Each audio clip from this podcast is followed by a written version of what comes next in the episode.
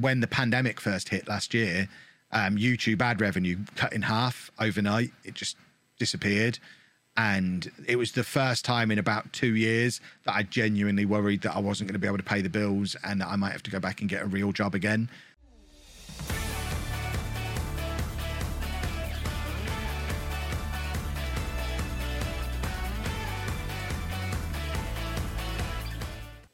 Hello, all, and welcome to the Scouting Centre, a show designed for you to get to know your favourite content creators, their content creation journey, and maybe get some content creation advice as well. My name is Diz, aka Mr. underscore Diz83. You can find me on Twitch, Twitter, and YouTube. If you are enjoying the Scouting Centre, can I ask that you like this video, subscribe to the channel, leave a comment below, and let me know who you want on future episodes of the Scouting Centre I will approach people that you suggest. My guest today needs no introduction, but we're going to give him an introduction because that's what we do here on the Scouting Centre. He's one of the few people in the football manager community to do this full time. His first football manager YouTube video was in 2015, and he does a daily vlog video as well, or a regular vlog now, let's call it, um, on his Kevin Chapman channel, which he started in 2016. Together, those two channels have over 200,000 subscribers. 200,000 subscribers. And that's not including his Lollujo Live, which has another 10,000 as well. On his YouTube channel, you will find him do the Born to the USA save and his home series save. He started streaming regularly in February 2018 and now has close to 29,000 followers on Twitch, where you'll find him doing his non league to legend save. You'll also see him doing his Major Gamer podcast, which he releases regularly as well. He's widely known as the richest man in the community, but we need to scratch that. He is the hardest working man in the community. And on top of that, the Streamer Showdown fastly seen as the epitome of football manager content creation. This man is synonymous with the streamer showdown, winning it six times. Kevy six times. He is Mr. Content Creation himself and one of the leaders in the football manager community. Ladies and gentlemen, the Scouting Centre is so pleased to have Kevin, aka Lollujo, on it. Kevin, how are you, my man? I'm very good, thank you, Diz. I'm desperately disappointed that you got my podcast name wrong, you monster. But we'll let you off. It's the Mature Gamer Podcast. The Mature Gamer Podcast is. It's only the the number one rated independent video games podcast in the history of the UK iTunes charts. I assume you listen. I obviously say it wrong at the start of my intro every week. You know what it is? I've written Mature Gamer Podcast as well. I've, I've written it as well. You know what it is? It's because obviously very rarely do we have a man of your um of, of your of your um demeanor of, of your success six time streamer showdown champion and I've said it wrong. So, ladies and gentlemen, the Mature Gamer Podcast. There My bad. I have actually written it down that as well. I'm so sorry. I'll allow it. Like, yeah, I mean, he's not lying either. I'm looking through the notes he sent me. He has genuinely written the Mature Gamer Podcast. He just can't read his own handwriting. Yeah, so no, literally, what, what I'm, I'm, I'm intimidated by your greatness. Days. I'm intimidated by your greatness. I am an intimidating man. I understand. well, thank you so much. Thank you for being so understanding. Um, yeah, so make sure you do check out the Mature Gamer podcast on YouTube. Um, Kev, thank you so much for agreeing to do this. Obviously, um, I know you're a very busy person, and we, we will talk about that as we go on. Um, but my first question to you is what got you into content creation? Well, I, I mean, it depends where you want to decide content creation begins for me, really. It's, it's, I didn't grow up desperately wanting to be a content creator necessarily, mainly because that wasn't a thing you could do when I was growing up because I'm proper old. However, I did grow up with the idea that I didn't want to work for somebody else. I wanted to do my own thing. I wanted to be able to sort of set my own agenda, be creative with what I was doing. And I've spent my whole life desperately trying to come up with something that will get me into that arena. So if you go back over my my history of projects and failed projects, I mean, you've mentioned the Mature Gamer podcast. That wasn't the first podcast that I did. Um, there was a couple that came before that. Probably I've done lots of writing over the years. I've tried blogging. I've, uh, I mean, if you go back even further than that, um, I tried, oh, in fact, I don't know where it fits on the timeline. I've tried Vine. Um, I've tried, you name it, I've tried it. And it, content creation is something I kind of fell into because all of the other stuff that you can do to make yourself independent of having a boss, you need some kind of talent or special skill for. Whereas content creation, you can kind of just get away with it just being just being someone who can talk into a microphone or talk into a camera. And it kind of it's the one thing that fit my skill set so it's the one that i pursued. But it could just i could just as easily be talking to you now as an author or uh, an animator or a programmer or you you name it. So many things i would have tried if this one hadn't worked out. It was it was more a desire just to just to not have to answer to anybody else. I hate following orders. I can't cope with it I'm a very, very bad employee, so I knew I would have to end up self-employed eventually. And um, this just seemed like a good route to be able to do it and have a lot of fun doing it. Because you, the job you actually did before this was that of a head of year, was it not? I was head of faculty in a school. I was a compu- head of head of the computing faculty in a school.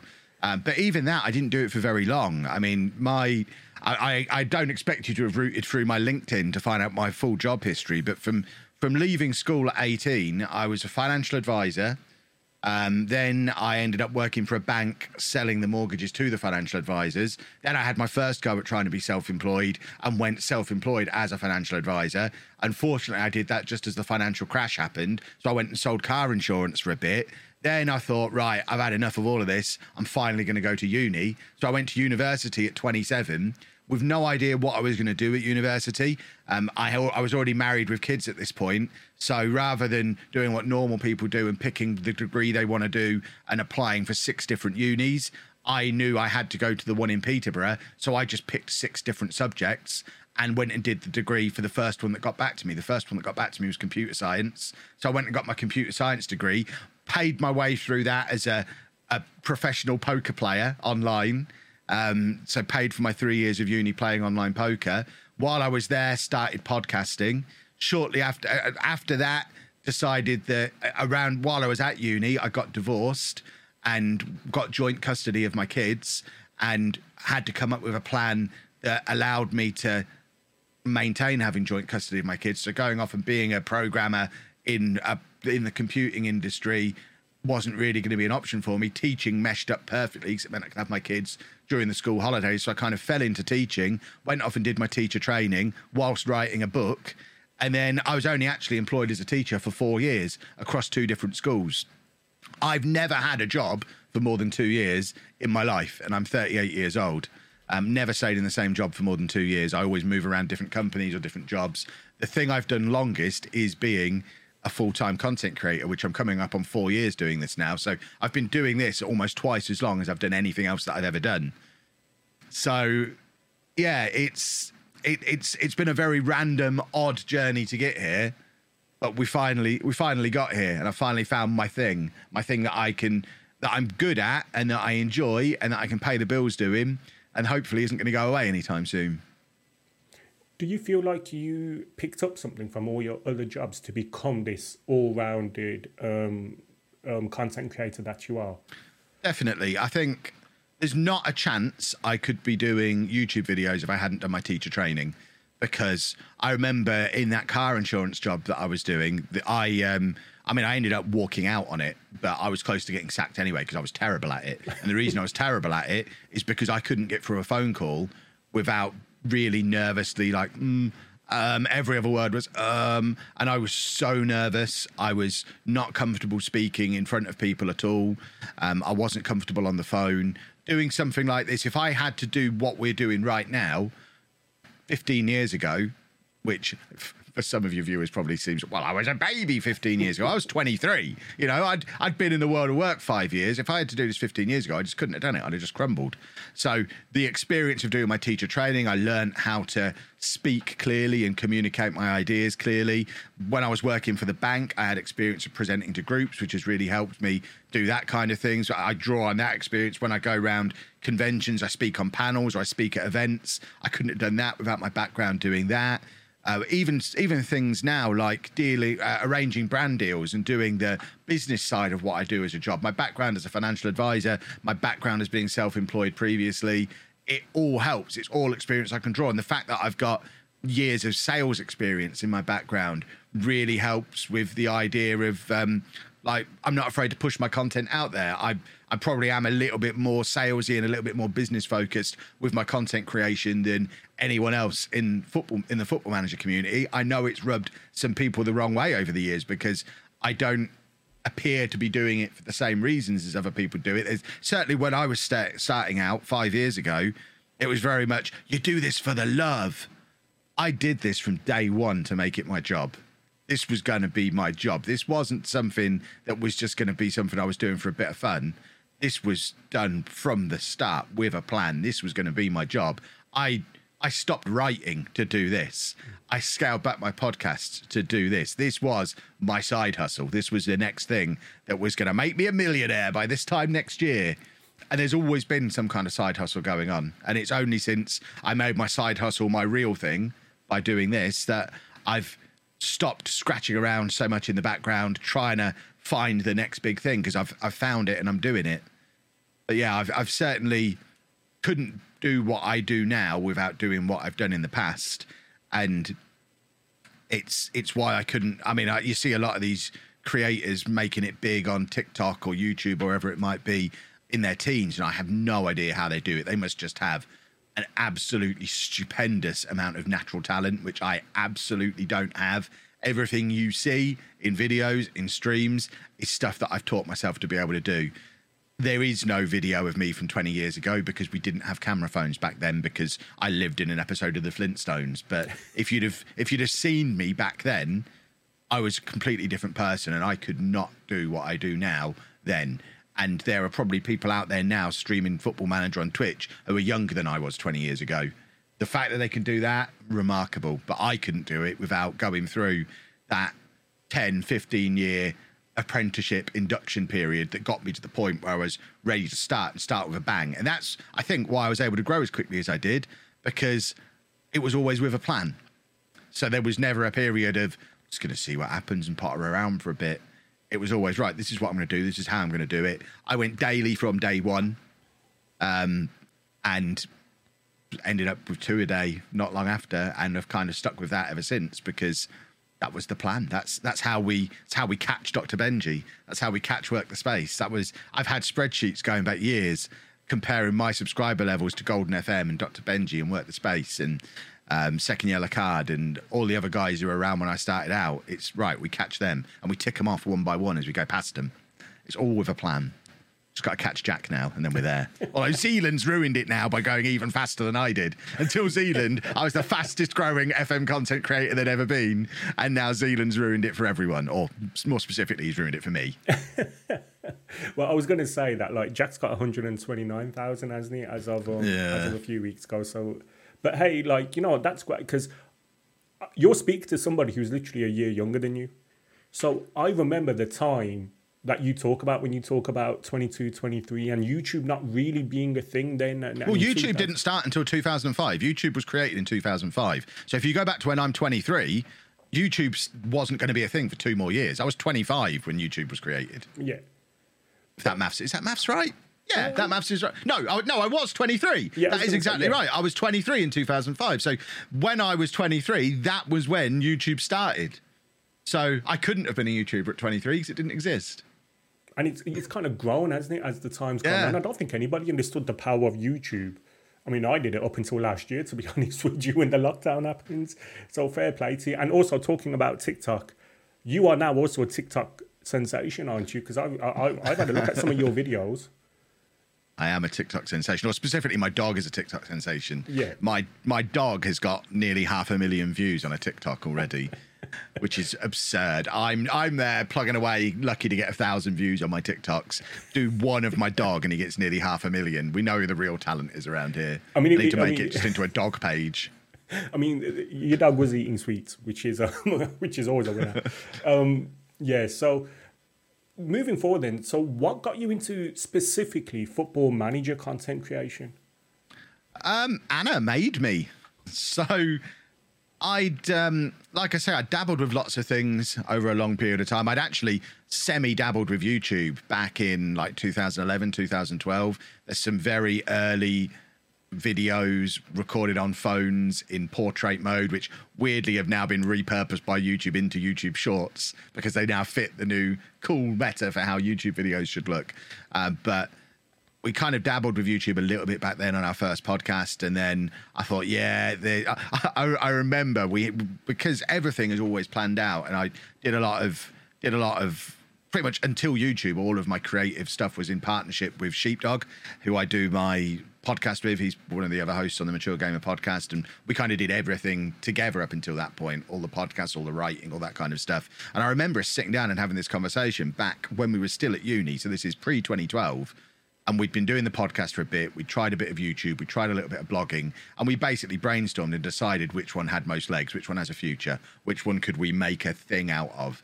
And we decided then to go all in on podcasts, drop YouTube, drop writing, and um, I then I didn't circle back around to YouTube again until 2015 because we decided podcasts was going to be the thing that made it big.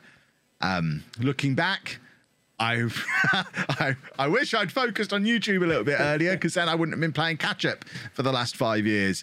But specifically, Football Manager, the thing that got I mean, I've played Football Manager pretty much every day for the last 25 years of my life when I've talked through all of these jobs that I used to do, one of the reasons I'm such a bad employee is because most of the time when I'm doing all these other jobs, football managers running on a computer or a laptop along a laptop alongside me as well. when I used to work for the bank, I was working from home. I spent two years working from home, and I was supposed to go out every day driving around. I had a territory that covered all the way from Norwich to Nottingham. It was a big territory. And I was supposed to go out visiting financial advisors every single day. And I very quickly figured out in that job that I could grow my territory and grow the sales of my territory just as quickly by just answering the phone and dealing with their queries quickly, which none of my other colleagues were doing. They were all because they were all constantly in meetings. They would then get back to their their um, their clients later and do their phones like when they were driving, do their phone calls when they were driving or when they got in at the end of the day.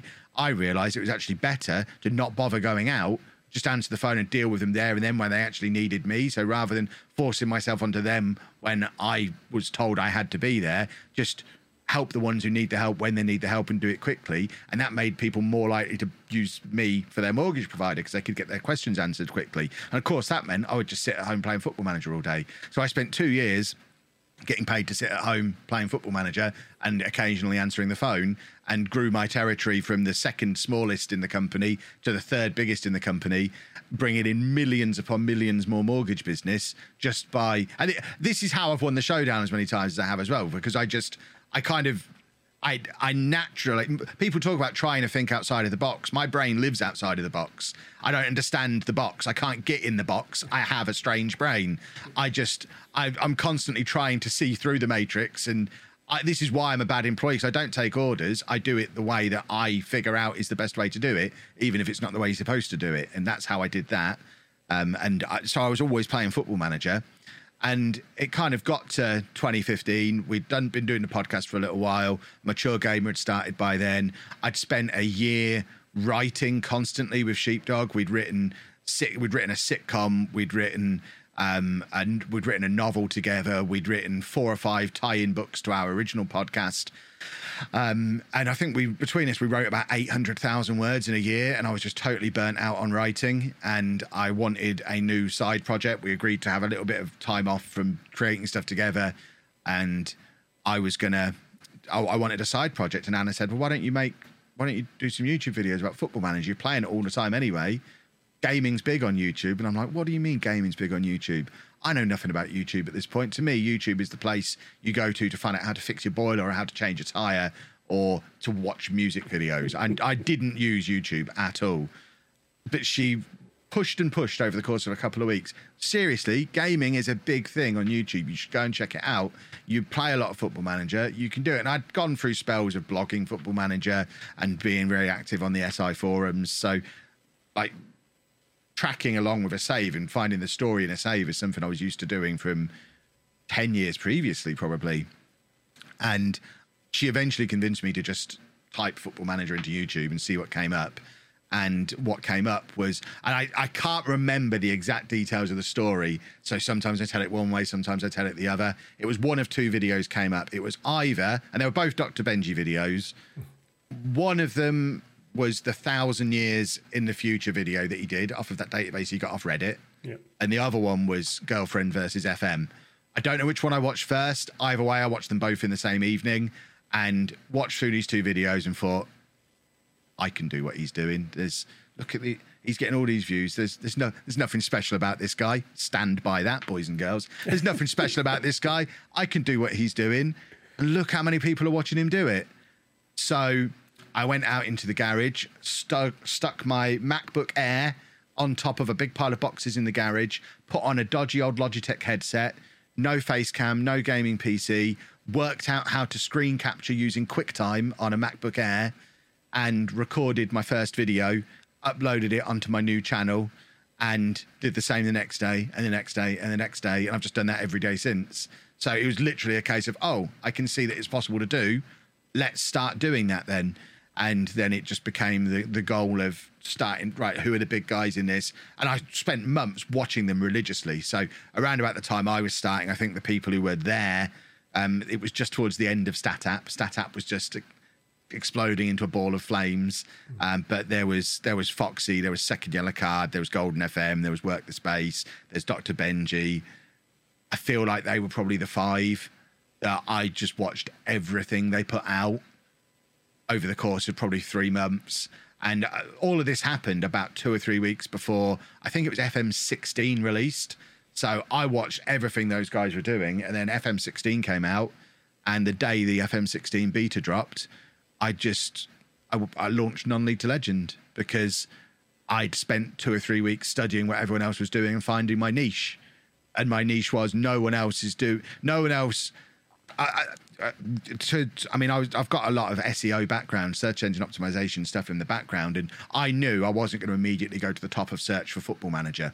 So I was looking at combinations of Football Manager keywords and working out what keywords I could dominate straight away. And one thing no one was really pushing was non-league Football Manager or LLM, lower league management.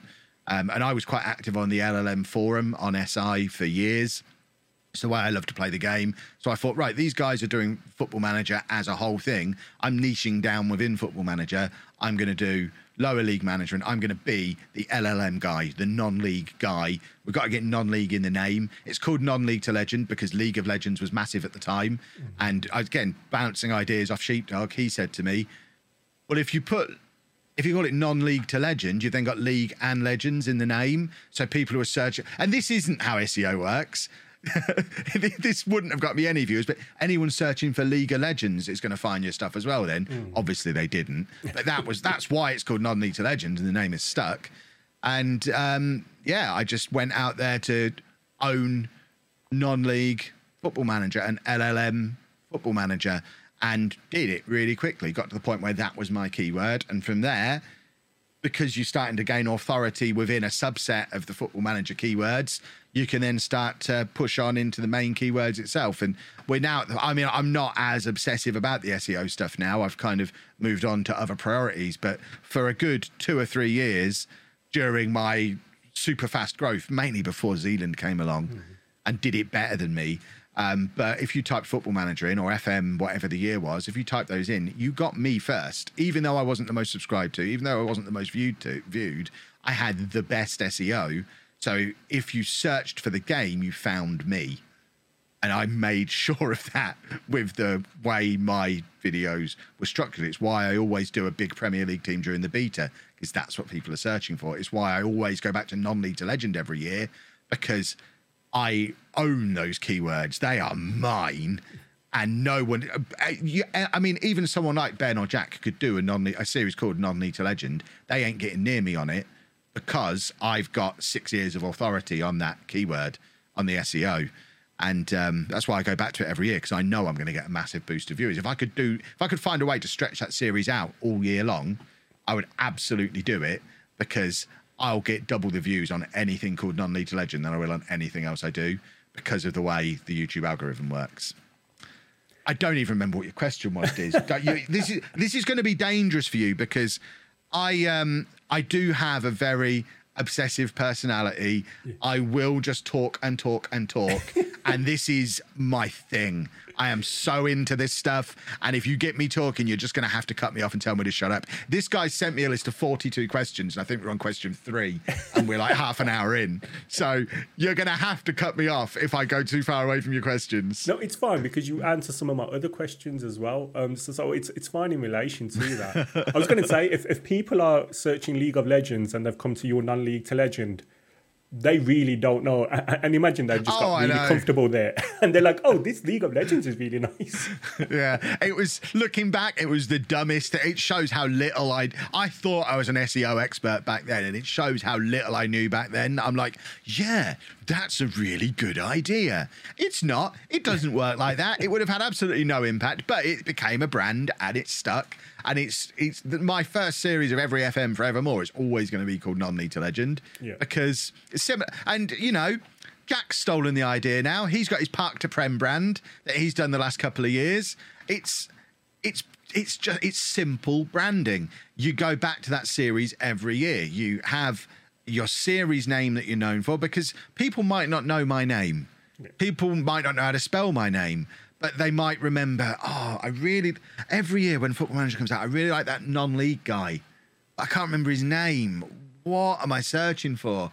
But if they search non-league football manager, they're finding me because I don't mess around with the names. Yeah. I keep it all consistent so they can come back every year. And people do. People come back every year and just watch that. And then the last episode of that, you have people saying, "Bye, Kev. See you next year." I'm like, look, this is my job. Please stay around for my other series for the rest of the year. You don't have to go, but they do. Half the people disappear at the end of non-league legend every year, and then they'll be back for the next one. And it's just the routine we've fallen into. Speaking of your name, where did Lollujo come from? I've promised never to discuss it on YouTube again. I have a rule where I only discuss it on one platform. Although this is going on. Oh, mind you, I've mentioned it on Spotify as well. Um, I mean, the, I'll I'll give you the very quick and boring version. Yeah. Um, although I do sometimes.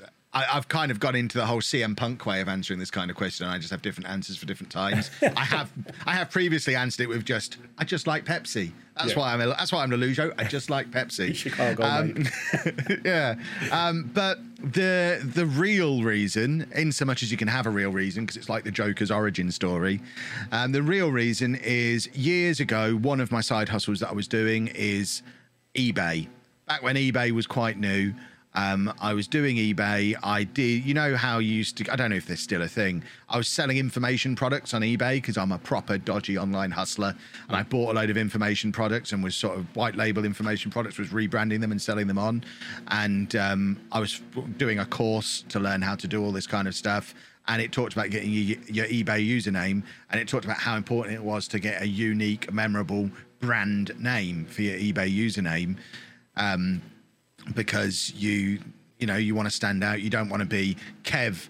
1863 or something. You don't want to be Mr underscore Diz 83 because it's not it's not memorable. You, you need Wow. you need a brand name. Tesco are called Tesco. They're not called Mr Superstore 94 it's Tesco. It doesn't mean anything. It's just Tesco. And so I needed to come up with a unique word. And it was kind of buzzing around in my mind. And I don't think I ever made the eBay account. But when it came to Xbox Live was just starting at the same time as all this. And I kind of had that knowledge from that course in my mind when I was um, creating my Xbox Live profile. So I wanted an Xbox Live profile that didn't have any underscores or numbers or anything like that in. So I just sat sat there um, com- combining. Um, combining letters and and syllables and trying to come up with a unique word and the unique word we got was Lollujo. I googled it, no no response, nothing for Lollujo. You put it onto Google and it was zero. It was even better than a Dave Gorman Google whack, which is one result. I got zero results for the word Lollujo when I put it into Google. So I thought, well, there you go, that's my name. And that was in about 2003, four, maybe. And that just became my name for everything. If I registered for a forum, I was Lollujo. When I registered for Twitter, Lollujo. And it just kind of grew from there. Um, it does mean now that people searching for Lollujo can go back through my entire history of being on the internet because it's been my username everywhere. There's stuff on old poker forums. There's stuff on old weight loss forums. You can find my eHarmony profile from when I was from when I was a single man trying to get a date. Um, it's all there under my username. Um, I think I think there's stuff on the money saving experts forum where I'm trying to ask how to get a debt consolidation loan. There's all sorts of stuff under the name of Lollujo. Uh, but when it came to starting a YouTube channel, it was just the obvious thing to do because I was I already had the podcast, I already had an audience. They already followed me on Twitter and knew me there as Lollujo. So it just made sense. Well, I'm going to be Lollujo then. I made the really stupid rookie mistake of being Lollujo FM. Um, You did that. Which I so my my YouTube URL is still youtube.com slash Lollujo FM. yeah. Because at the time I'm like, well, if I'm going to do this YouTube thing, my main thing's obviously not going to be Football Manager. This is going to be my second channel, my Football Manager channel. I'm going to have a main channel, and that's going to be called Lollujo, obviously. Um, which it isn't. It's Kevin Chapman Yeah. because I got fed up of being introduced at events and them not being able to say my name. So I just wanted my real name as my thing that I'd get introduced by. But yeah, I um, I just used the name that I'd already been using for everything else. So if you ever find a Lollujo somewhere, everywhere other than TikTok, Lollujo is me. On TikTok, because it's a newer platform and I didn't have my ears to the ground, some little scumbag got in there before me and is camping on my name, which is why I'm Mr. Kevin Chapman on TikTok because I couldn't get Lollujo as my username. It's the only place on the internet where Lollujo's not me, is some little turd who won't let me have my username. But yeah, it's just it's just um it's just the na- uh, the name that I've had for getting on for 20 years now. The most significant thing I think for all of that is that you've highlighted the fact that you had an eHarmony profile with Lollujo on it, and I have no doubt that people will be searching for that right now. And I um, me and Anna are Ben is on the watching this, eHarmony and I know success that Ben stories watches page. this, if Ben is watching this, and I know Ben watches this, he's all over it for the next streamer showdown. That's it. Me and Anna are on the eHarmony success stories page. If people want to go and find it, I've shown it on my streams before. Um, we have, and this our success story. We met through eHarmony in 2012. Our success story was also from 2012, so it's really weird seeing our success story, and we're now it's now like nine years later, and the success story is like it's so cringy to read through. Yeah. but it's there. It's it's all it's all there for people to find. I I have a long and extensive history of being on the internet. Um, and it's all there because I've had a unique username the whole time.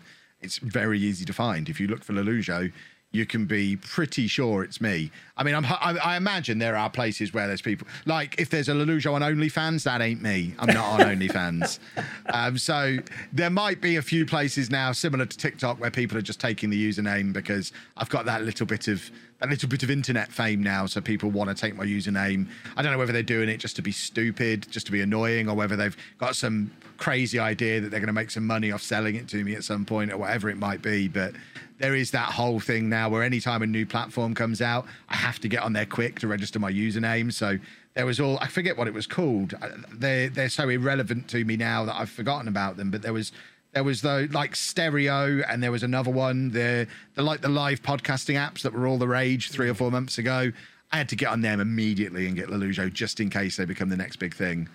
So Clubhouse, that was it. I'm Lollujo on Clubhouse, everybody, because I had to be. I had to get in there quick, and I've never used Clubhouse, but I am registered because I've just got to take it anywhere I can. So if there's a new social network I don't know about, people tell me so I can get Lollujo, or register Lollujo and then hold it to ransom and see what happens. That's why I didn't use TikTok for three years because I was waiting for them to. The amount of "Don't you know who I am" emails I sent TikTok trying to get my username out of them, and they were not having any of it.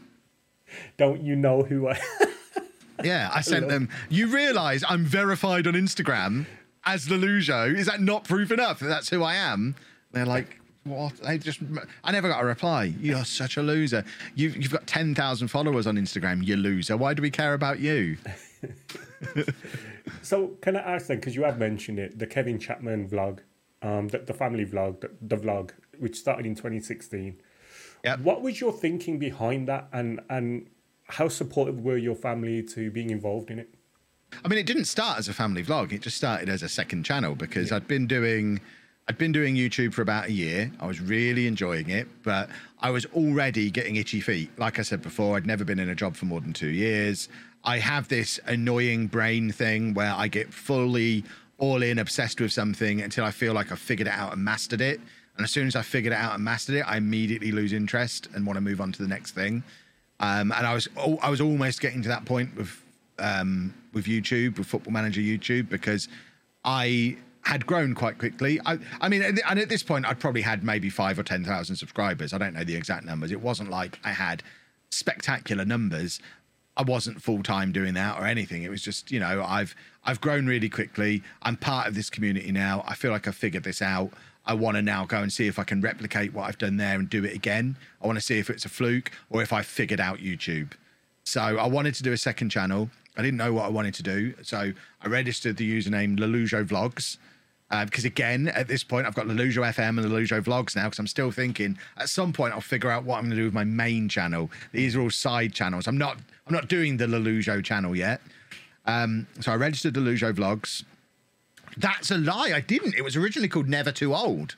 It wasn't even Lollujo Vlogs initially. It was initially Never Too Old, and I would go and do toy hunts. I would go around Toys R Us hunting for toys, um, and I would register. I registered for all the mystery boxes, like loot box and stuff like that. And I would unbox loot boxes, um, and I would go to comic cons and gaming conventions and buy the loot boxes and unbox them.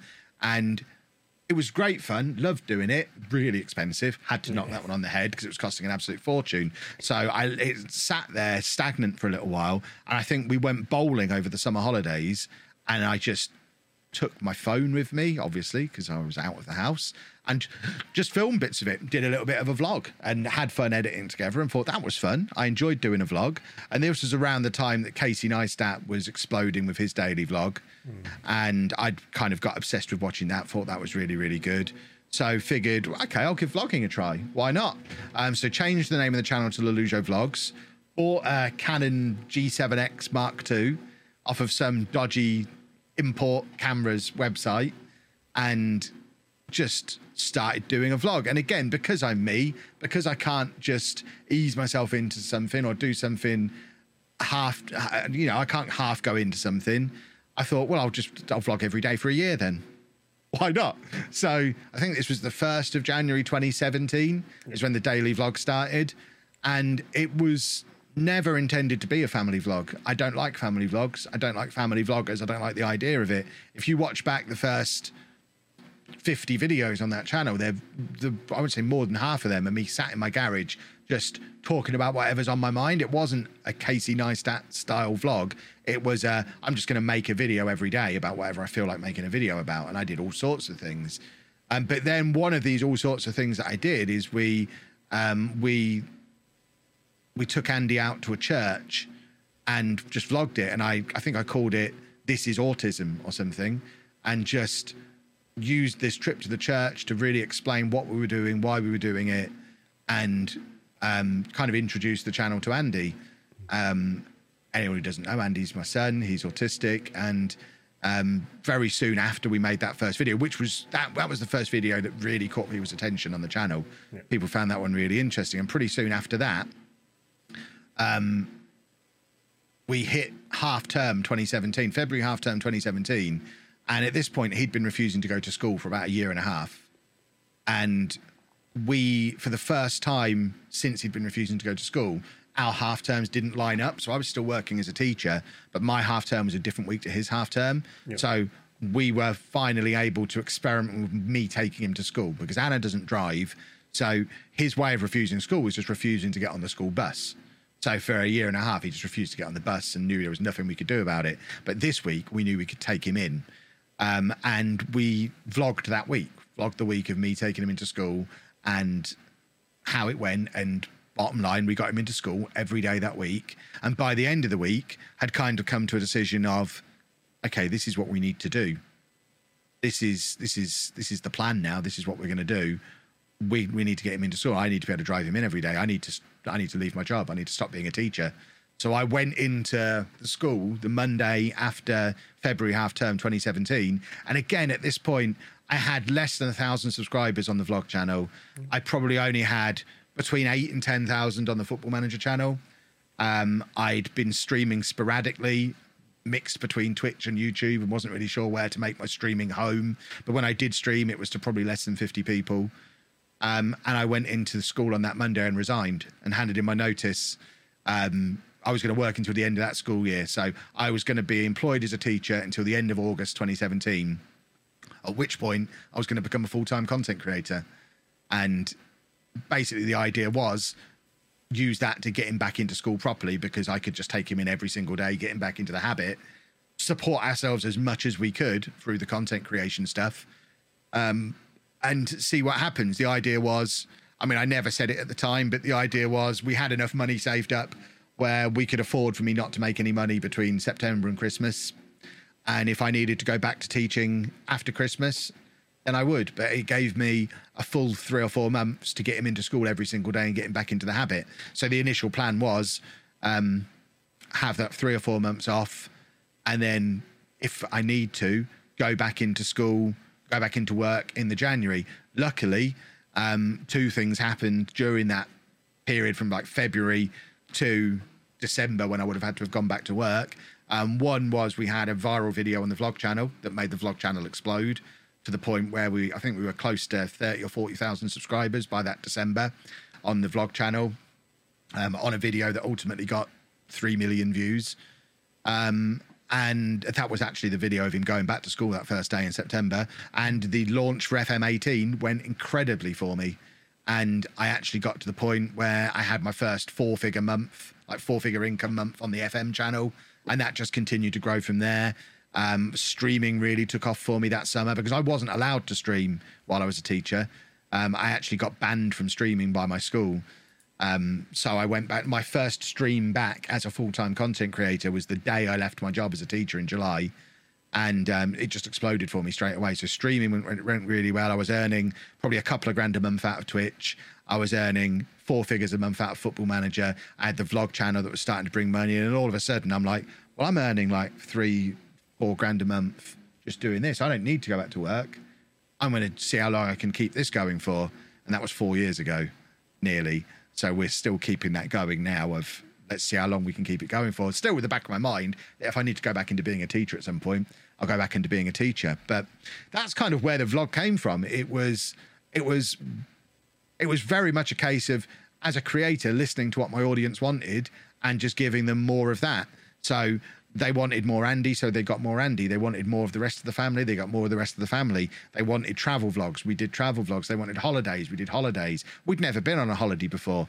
The we got a brand deal to go to Blackpool and stay in a Premier Inn. Premier Inn sponsored us to do it. We'd never had a holiday before because Andy had never been able to do holiday before. Yeah. So the vlog gave us that. They sent us to Center Parcs. The vlog paid for a, a holiday to Disneyland. You know, it opened so many doors for us that the longer it went on, the more opportunities we got off the back of it, um, the cooler it got. And um, then we just hit the point where none of us were really enjoying it anymore. So we just killed it about a year and a half ago, killed it dead, let it rest, and we've just brought it back because we missed it. It was fun. Yeah. Um, so it's now back, but in a slightly different shape to what it was before. But yeah, the, the the one constant for all of that has been football manager content every single day. That's what we do. It Football sounds- manager. You are so. It sounds like you are so meticulous, efficient. I think at times. I think. Um, you know, you've mentioned the term yourself, business like. Yeah, I mean, I've I've mentioned before on my vlog channel that I am trying to get a diagnosis of autism for myself because the more I've learned about autism, the more I recognise that in myself because you can't be as obsessive as I am about this kind of stuff and have a neurotypical brain. I don't think. But I describe to people what my working day is like, what my working week is like, and people don't understand how I can do it. When do you rest? And my response is, I'm enjoying what I'm doing. What do I, why do I need to rest? Hmm. I'll sit at my desk from 8 a.m. till midnight playing football manager and creating content it's fun. I, you can make me go and sit in a different room or go and do something else, but I'll, I'd rather be here every day, all day, because I love it. Um, and I really, I recognise that's not normal, but it's um, it's given me a nice little edge when it comes to growing the channels as quickly as I can. Um, so you mentioned your streaming, and that was something I was going to bring up because even though I said you streamed regularly as of 2018, you actually started streaming in November 2015. Um, so was it the reason that school banned you? Was that why you were so on and off with it up until I think it was um, yeah, it was March 2020, I think. So that's now Yeah. is the most consistent time you've ever streamed. Um, Yeah, is that and the reason why you were so on and off? Yeah, I mean, there's there's a few reasons. Um, the November 20, uh, 2015, that was only like three weeks after I started my YouTube channel. I had no idea what streaming was. I had no idea what Twitch was. But we had, for the previous couple of years, we'd done 24 hour podcasts for charity every year through MGP. And we were due to do our annual 24 hour podcast. And I think Anna mentioned it again because she's much more in tune with all this stuff than I am. Um, she's down with the kids. Um, I think she mentioned, well, if you're going to do a 24 hour podcast, why don't you do it on Twitch rather than? Because I think we were just doing, I think we were just live streaming the audio on whatever platform we were using at the time to live stream audio, probably some really janky old thing that doesn't work properly. Because, you know, 2015 streaming tech. um, but she said, why don't you do it on Twitch? Because then you can include video as well. What the hell is Twitch? So I went and looked at what Twitch was and thought, oh, this is cool. I can play Football Manager on here. Um, so my 24 hour podcast became, well, I'm going to play Football Manager for 24 hours while we do the podcast. So we did a 24 hour podcast whilst I'm also streaming Football Manager for 24 hours. And that was my first stream. My first ever stream was a 24 hour stream on Twitch. And um, that's so uh, there's two of my mods that I still have now who turned up in that 24 hour stream and said, You don't know what you're doing. I don't know who you are, but you need some mods. Make me a mod and I'll hold your hand and help you through it. And they're still my mods now because they just taught me what Twitch was over the course of that 24 hours. Um, but I never started, I never did it then with a view to doing it consistently. Um, it was just something that I was going to do as a little bit of fun to supplement what I was doing on YouTube. Because remember, at this point, I'm working full time as a teacher. I've got a disabled son who's refusing to go to school, and I'm making a YouTube video every single day and doing a podcast every week. Um, I didn't have time to stream regularly. My my day was I would get up at six a.m.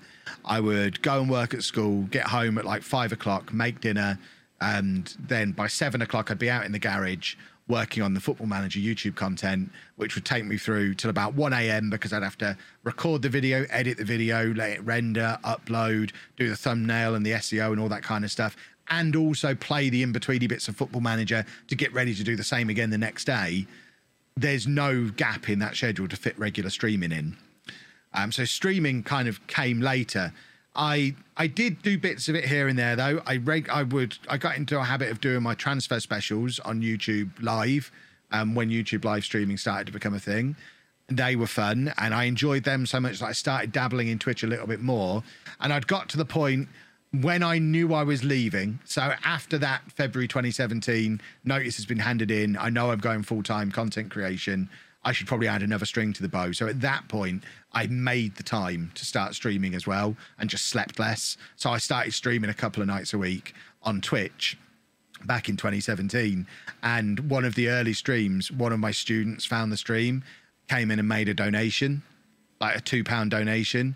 And I'm like, you can't do that. I gave him the money straight back. And being the conscientious citizen that I am, went into school the next day and said, look, this is what's happened. I had a student come into my stream. They, um, they'd made a donation. I gave it straight back, but I didn't, you know, I didn't want you to think I was fraternizing with students outside of school or taking money from students. Both things that are gross misconduct, sackable offences as a teacher.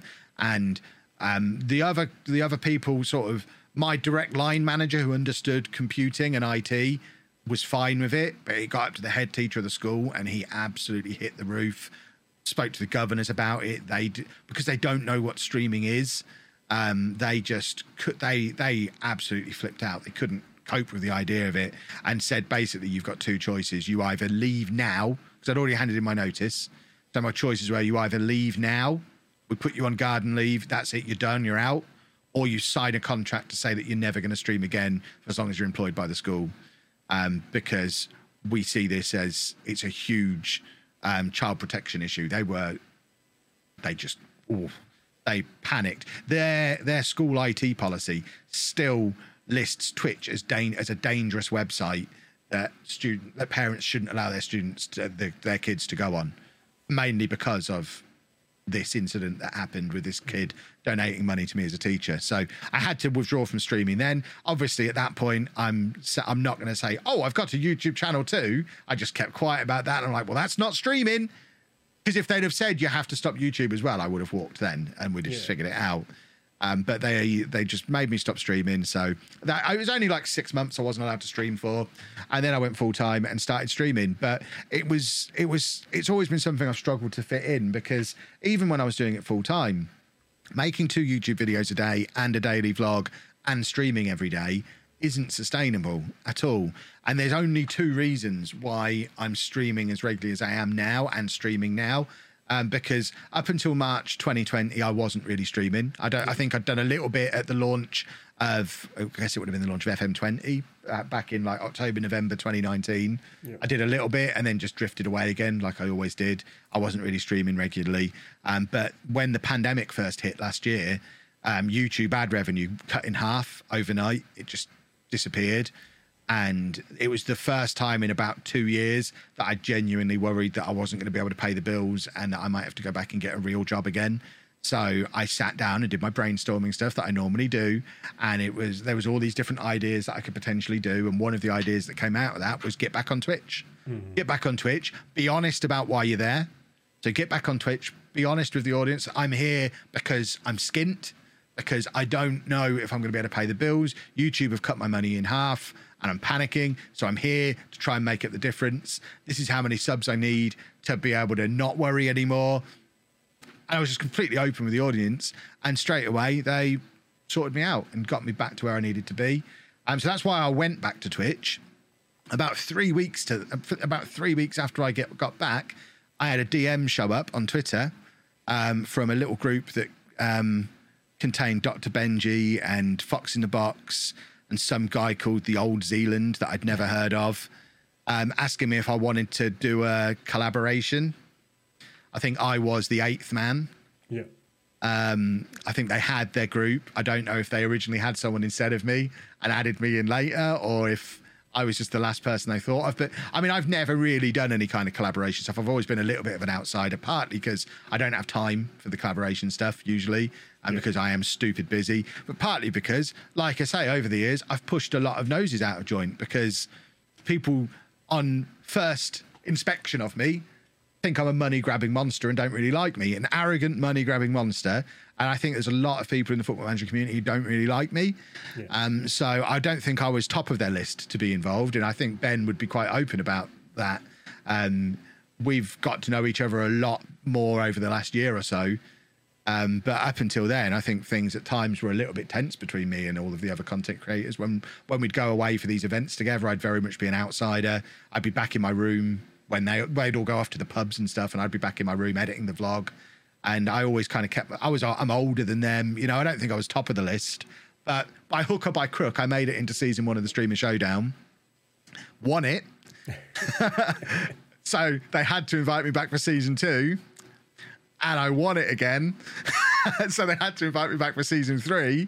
Um, and I, it kind of just became a thing. And as part of doing the Streamer Showdown, my favorite thing about the Streamer Showdown is the Sunday night after it's all finished, when we have our little debrief meeting, because that was when I actually got to know everybody. And I'd been doing this for four, four and a half years, and I'd never had a conversation really, aside from in podcast form, very rarely, or you know, as part of the odd collaboration video here and there. I'd never really had an off-camera conversation with anyone else who did what I did, um, and it's through those Sunday night debrief sessions that I got to know everybody else, and that's the reason I'm still streaming now.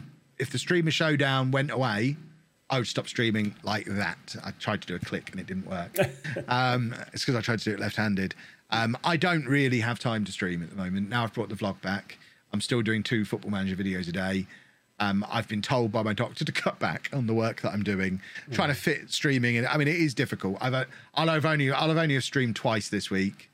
Um, I need to figure out a schedule that works. I probably need to drop down to one YouTube video a day and then still do streaming maybe two or three nights a week. And I'll find a way to fit it all in long term. But literally, the thing that keeps me streaming is the Streamer Showdown because I just want to be able to keep being a part of it because I love constantly winning it and annoying everybody. and I love the fact that I'm getting to know everybody else and making some friends out of it, which is, um, I mean, I've not made a friend since I was at uni. You know, Sheepdog was the last time I made a friend, and he was 2009. Before that, the last time I made a friend, I was at school. It's, again, part of the whole way my brain works. So I don't really have much in the way of social skills. I can't, I can't hold a small talk conversation with somebody. Um, I don't make friends easily, so it's been quite nice being a part of that and getting to know other people who do the kind of things that I do, and it's really cool. So that's what's kept me streaming. The, I love streaming as well. Streaming is really cool. I always talk about streaming as my time off. Yeah. So like I'll I'll have the I'll have the to me YouTube is my job, streaming is my hobby. Uh, it's weird that they're quite they're so related to each other. Um, but YouTube, if I don't get my YouTube videos out, I would get stressed out about it. If I miss a stream, eh, I missed a stream. I'll be back for the next one. Um, so it's quite a nice way for me to just chill out. Um, if I could find a way to do it in a more comfortable chair in a different room, I think that would be great. A football manager isn't really conducive to sitting on a recliner in the living room. I mean, it kind of is if you think about it. yeah, I suppose. But yeah, that's that's why I've been streaming for what is it, 15, 14, 15 months now, um, because of the streamer showdown. So Ben, don't take that away because then I'll stop streaming. He'll love that. He'll t- watch watch it now. Streamer showdown cancelled, so you can get say, me off of Twitch. You're He'll giving him love that. motivation to like, I know. think, ah, you know what? it's, we've had a good one. Yeah. Um, so you know what? You've brought on the streamer showdown. Obviously, I started the ABL movement over the weekend. Just gone, didn't work. Um, you won for a sixth time. Um, what do you put that down to? I think the the guys on the breakdown after it were pretty close to hitting the nail on the head. I mean, to be honest, I would like to point out I have literally made a video on my channel called "How I Keep Winning the Streamer Showdown." I have explained it to everybody, but no one listens, which is baffling. Um, but one of the there's a couple of things. One one thing is the business-like approach I take to everything and constantly looking for an edge. Like I was like I was talking about um, earlier with how I approached YouTube, how I approach everything. It's all about finding that edge. So um, I will always look for ways to give myself the edge over my opponents and try and outthink them. So on season six, as an example, um, with us not knowing what the draft pool was going to be beforehand, I couldn't do. I will out prep everybody, even Clates and his team. I have more prep than them. I do it all myself, but I know I have I have the most prep going into every draft. But this time I couldn't have the prep, so I just had to watch what was going on a little bit more closely. And where everyone else is thinking about what their draft picks are going to be, I'm just observing and calculating and just figuring, uh, getting a feel for what the shape of the draft is going to be. And I said to my stream on round two of the draft, there's going to be money left over. Everyone is going to have money left over on this draft. And because it was clear from how quickly the top picks were being taken and what the values of the top picks that were left were and how few of them there were, it was clear everyone was going to have money left over. So straight away, that's my draft strategy. I'm just going to take the most expensive players every round. And you've got people in there on rounds three and four shopping for bargains the way you do on a normal draft. Because on a normal draft, you might want to save a big pick for later on. There weren't going to be big picks later on on season six because they were all going to be gone because I was going to take them all. So we actually had a discussion on my draft of whether or not I should take the three best goalkeepers just so no one else could have them um, because there was going to be money left over. So it was, do I take to Addison, Alisson, and Ederson and just take them all consecutive picks, just so that other people can't have them? Um, um, it was it was a strategy we were toying with going with as part of the discussion because no everyone else was ignoring the goalkeepers and there was only three really good goalkeepers. Um, but yeah, there was. It's always looking for the edge, and I think the edge I had last time was I just went expensive early. It's the opposite of what I've ever done before, and it was the opposite of what everyone else was doing because everyone else was doing it as if it was a normal draft. So I did it as if it was the draft that it was. I like to. I'll, outthink and outwork. But the other big, t- the big advantage that I've got is the one they talked about on the breakdown. Everyone else looks at it like they're playing football, like they're an actual football manager, whereas I look at it like I'm playing a video game. I don't have a clue who any of these players are. I don't watch football. I haven't watched a game of football that didn't involve Posh or England in 10, 15 years. Just, I'm not interested. Absolutely not interested in football. Um, I've been asked before if I if I had to give up football or football manager, what would it be? Obviously, I give up football. I'd need football manager, um, but all football is now is a way to generate the new characters in my game that I like to play. I don't need football. Football can finish now, and I'm fine. as long as I've got Football Manager. Um, so when when they're drafting, they're I got ridiculed for back in season one for drafting Pedro, uh, formerly of Chelsea, now I think at Roma. Yeah. I got laughed out of the building for drafting Pedro, and he was my best player because in Football Manager he is brilliant. If you look at his attributes, if you look at the way he plays in that match engine, Pedro's outstanding. No one else would have dreamt of drafting Pedro because they don't like him as a real life footballer. Well, I if he if he came in here now and sat down next to me, I wouldn't know who he was. I've never seen him play a game of football. I don't know what he looks like. Don't know how tall he is. Couldn't tell you anything about him as a footballer. But I know in Football Manager, he's better than Messi, and I don't exaggerate. I've talked about that on streams many times. If you got, offered me Messi or Pedro, Pedro every single time, and um, yeah, that's I think that's where I get my big edge because I'm not swayed by um, what I think I know about football. They they try and do tactics to replicate how football teams play. I try and exploit the match engine. That's where the long throws came from. That's where the corner hacks come from.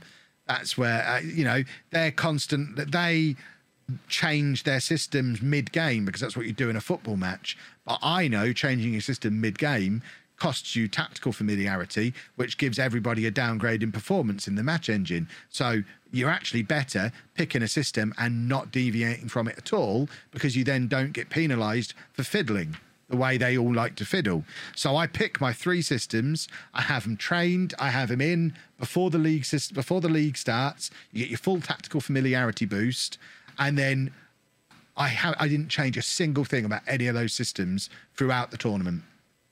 You don't change player roles. You make sure you've got players who fit the roles you're going to use. So I don't change player roles. I don't change positions. I don't change um, mentality.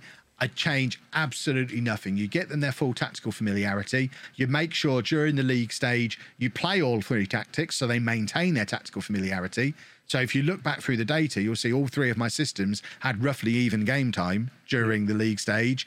All of my players got game time. My reserve goalkeeper got games. Everyone gets game time. Everyone gets to play in different positions. So everyone's maintaining their familiarity. So by the time you get to the knockout rounds, you've still got three 100% tactical familiarity tactics, 18 players that can fit into it in three or four positions each.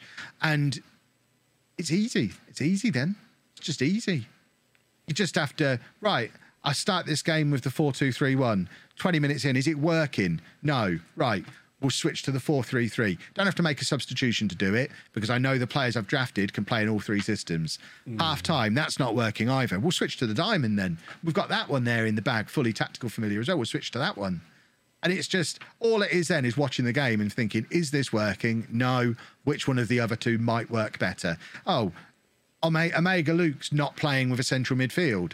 I'm going to go with the diamond, put four players in there, put four goals past him. Mm and it's it's it it's I play a video game and everyone else plays a simulation, and that's why I keep winning.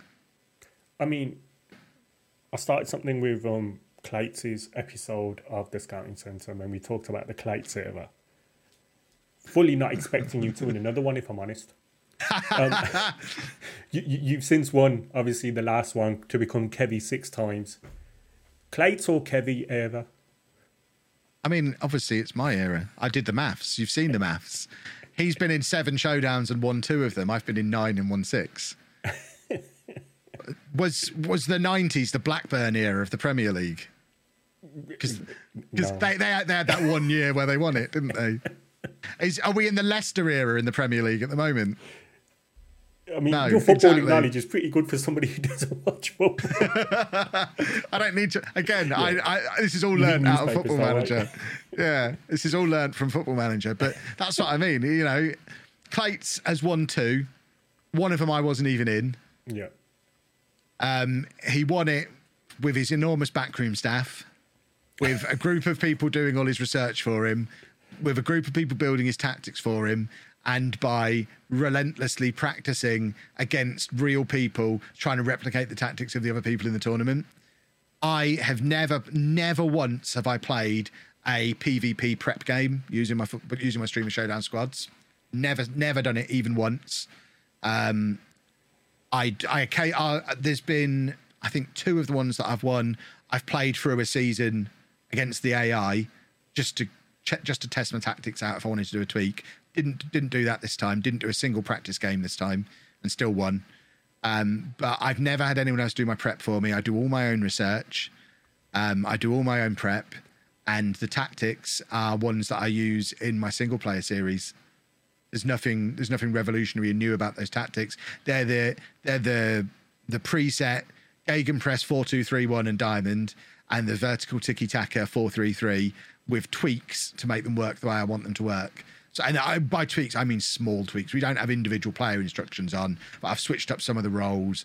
I've added the odd instruction here and there. I've tweaked the mentality slightly through like two or three years of practicing with these systems in the game. The 433 vertical tiki taka hasn't changed since FM19. People talk about different match engines. Yeah. But that tactic hasn't changed since FM19 and it still won the showdown on the weekend. Uh, I was I was just writing down your tactics just so if I ever get involved.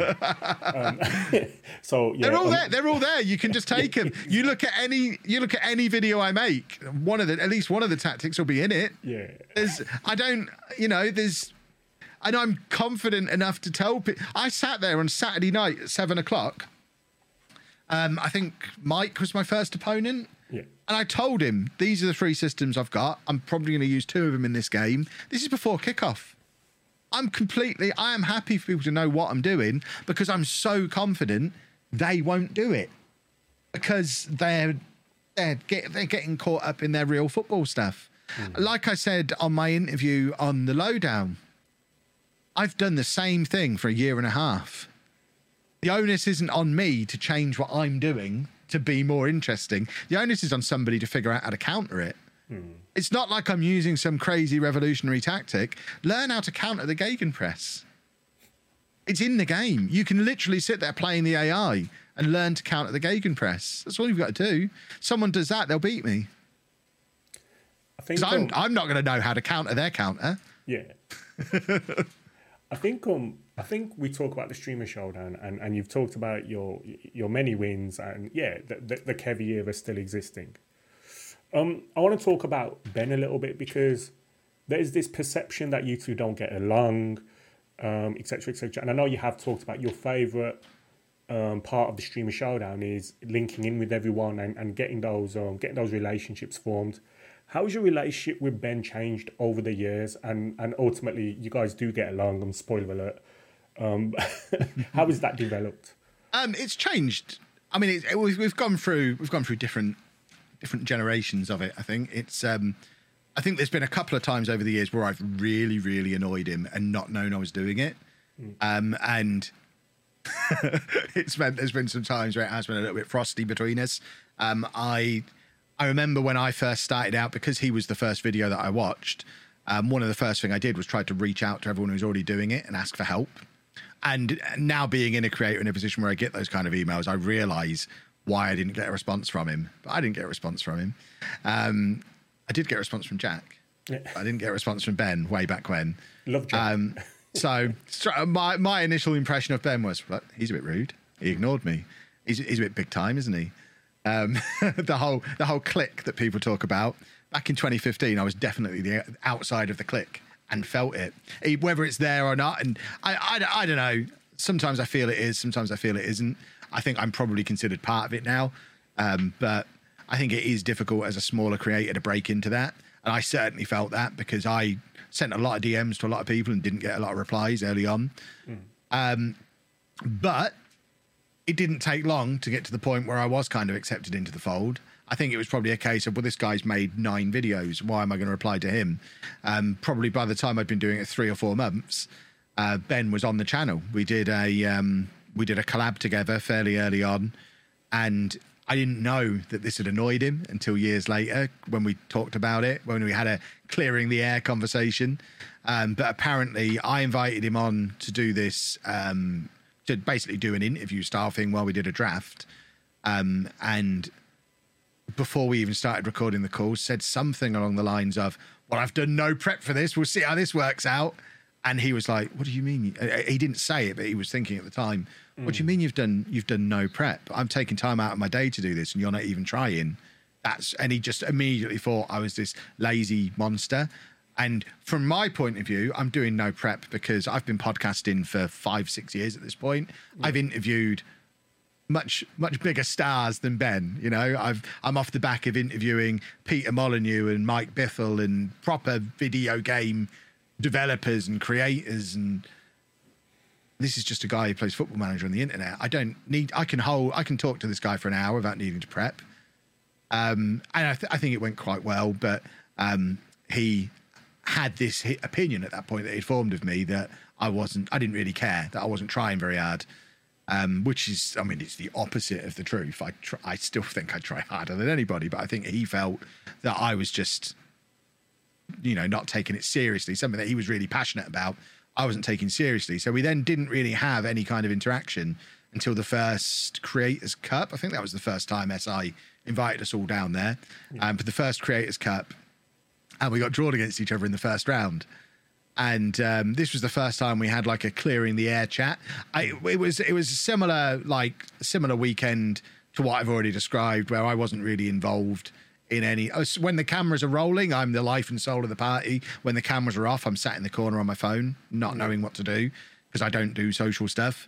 Um, but because we were drawn against each other that weekend, I think that was the weekend where we went and had a burger together, just me and Ben. We went and had a burger at Giraffe at King's Cross Station on the way home, and we just went and had a little chat and um, cleared the air. I think that's the day I met Ellis as well, away days. I think we, I think we bumped into him in King's Cross as well.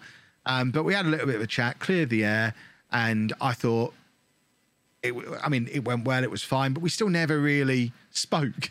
We didn't really speak again until the next time we were down at SI. And he says himself that over the course of a few of these trips down to SI, I started to come out of my shell a little bit more and started to get more involved in the group and more involved in the conversations. Um, but there's still been things from time to time, from time to time that I've done that he doesn't necessarily agree with, and he's certainly not afraid to call me out on stuff. And sometimes we disagree. We have very different, we have very different attitudes to how you do this job. I think for Ben, I think Ben sees it far more of an art and a creative outlet, whereas I view it as a business. I think we're both approaching it from completely opposite mindsets where my first thought is what do I need to do to get the most views, make the most money, you know, be the biggest success I can be. Whereas Ben approaches it from how can I create the best thing? And to me, I don't see that they necessarily have to contradict each other. I think we can kind of end up in the same place. And I think but I, I've, I've not actually spoken to him about this, but I'm sure he'd agree. Some of the best stuff that either of us have created is the stuff that we've done together. Um, that first final of the Streamer Showdown was fantastic. Um, the Creators Cup stuff that we did, we, we were joking about it before we hit record on the on the video, but me and Ben got far more views than anyone else involved in any of those creative cups. We were drawn against each other in the first round both times, and we always our content was the best every time. Um, the video me and Ben made together was better than any other videos anyone else made, and it and it also got the most views. So I don't think they need to contra- contradict each other. Um, but yeah, it was always like those little mini clashes of Kev's just in it for the money, Ben's in it for the love.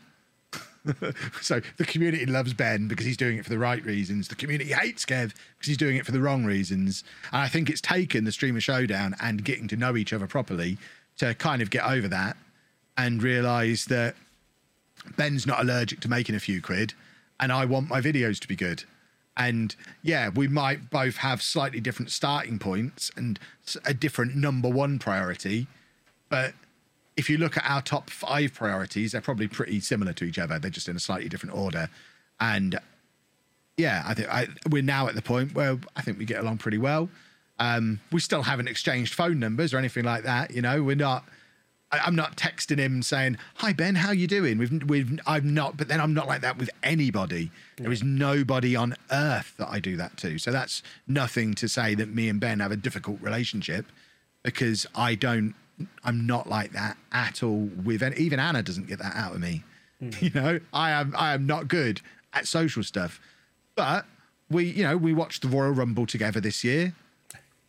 we, um, we, there's even been a few times where we've had just Discord chats that haven't been related to the showdown, that hasn't got everyone else in, where it's just us chatting about stuff, behind the scenes stuff. I mean, we are, we are both in similar situations. We're both dads. We're both full time content creators. We're both working in this weird little niche of football manager where we're both kind of at the pinnacle of it. You know, we're we're we've reached the top of what we're doing, and we're both. I think I think it's fair to say we're both looking at what where you go from here. I don't. I, I think there's got to be next steps. I don't think either of us would be satisfied with just being one of the biggest football manager creators for the next five years. Um. So yeah, I think we've got a lot in common and we're finally learning that about each other after five years. so Well- who knows? Who knows where things go? But we, I mean, we we do ultimately. It took us a long took a long road to get to, but we do we do we get on. We can we can sit and have a, have a conversation for an hour now, which we couldn't have done two years ago. I don't think. And you talk about some of your best work, and then also um, having different brains, so to speak, or, or different priorities in relation to Ben being a bit more arty, you being a bit more business-like. But you both pay that forward then, because when you both came together for the content clinic, which was absolutely so. um, for those who don't know what the content clinic was, um, you, yourself, you put out a, a tweet in relation to how people can assist themselves before asking for help. Um, and it turned into this major thing saying, you know, Lollujo hates everyone and, and all that kind of stuff, which wasn't Yeah. the case at all. But then you Yeah. took time out of your stream to to create this clinic and you were only expecting it to be like, you know, 20, 30 minutes or so. But what ended up happening was Ben came along and you ended up being your whole stream. I think it was three and a half hours of, of hmm. content clinic advice for future content creators. It goes to show like, even though you have differing views, they can mesh and Yeah. or different differing priorities sorry they can mesh and help the future generation is that something that you're aware of Yeah, absolutely. I mean, ultimately, me and Ben would both benefit from taking a little bit of what the other one does on board because someone did. That American fella. I mean, you try and convince me that that guy didn't know what he was doing from the start, but at the same time, he has the highest quality, the highest production quality of anybody as well. But his YouTube growth didn't happen accidentally. Uh, I mean, without doubt, he's had a plan and he knew what he was doing and he does know what he's doing. You only have to look at his metadata. You have to look at his. I mean, he's had he's had Dr. Benji and Work the Space in his tags from day zero. His plan has always been to to feed off of them. So you know, I think I there's stuff about Ben that I need to learn from, and there's stuff about me that he could probably learn from. I think we both slowly but surely get there, and together we'll eventually combine into this mega transformer style football manager creator to fight off the evil that is Zealand. that's that's the long term goal. Reclaim football manager from Zealand before he won't be- hits a million subscribers. you can both be like the dragon zord in it like in power rangers and stuff Yeah, absolutely. That's that's where we're heading towards. very niche reference there um if you were there you were there um so obviously doing this um you people have assisted you going forward and, and you mentioned work the space and work the space mentioned about like you know knowing of you pretty early on. Is this something you try and do going forward in helping other people um new up and comers like for instance you don't have to do this with me and you've taken time out of your busy day your busy schedule. You haven't even recorded your videos today because of circumstances at home is that something that you actively try and do if you feel like people are deserving of it or if they're committed to it like what is your kind of remit in relation to paying it forward Yeah, I mean, as far as I'm concerned, and again, uh, some of it is Mr. Generous paying it forward, you know, because Jack did help me out early on. I got a shout out on Jack's channel when I probably had about 2,000 subscribers. He made me his manager of the month, which I think he only did three times. Poor timing, Jack. He made me his first manager of the month, and I got another 2,000 subscribers in 24 hours. It's still my biggest ever subscriber growth in a day on either channel. It was the day Jack gave me a shout out. Um, so I do remember that and look to pay that forward. Um, but at the same time, it benefits me because I mean, I, I remember saying fairly early on, I think two, three years ago, in my in my um, Kev speech on Christmas Day that I do every year, I set a challenge where I wanted there to be. I think it was I, I was we were looking for 20 FM creators with more than 10,000 subscribers. That was the goal that I set then, and basically said, and I will help help you get there. I urge you to send me your 100th video. Don't send me your first video because your first video is rubbish. And there's nothing I can say on your first video to help you that you can't say yourself because my feedback on your first video, I can do it now. Generic feedback on everybody's first video. Um, your audio's rubbish. Your camera's rubbish. Um, you're not very good at talking to camera yet. You don't seem natural. You look really nervous. Um, and it's boring and it's too long and it's not very well edited. That's everybody's feedback on their first video because that's what mine was like. It's what everybody's was like.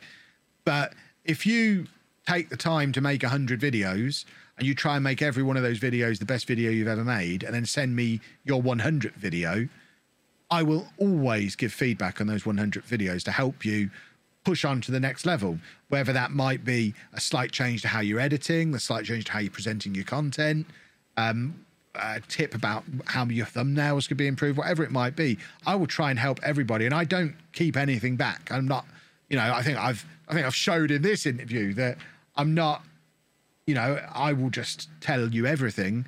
Uh, knowing part part of it is knowing that I can give you every secret I've got, and most people won't act on it, so it doesn't matter anyway. There's no danger.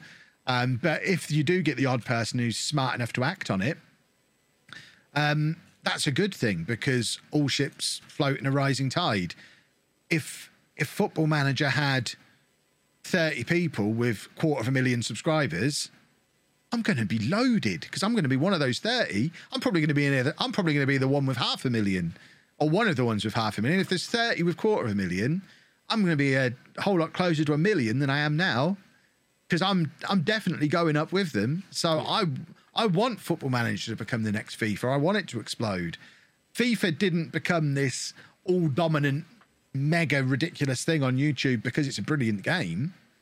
FIFA did that because there was a, a whole bunch of very talented content creators who helped each other grow.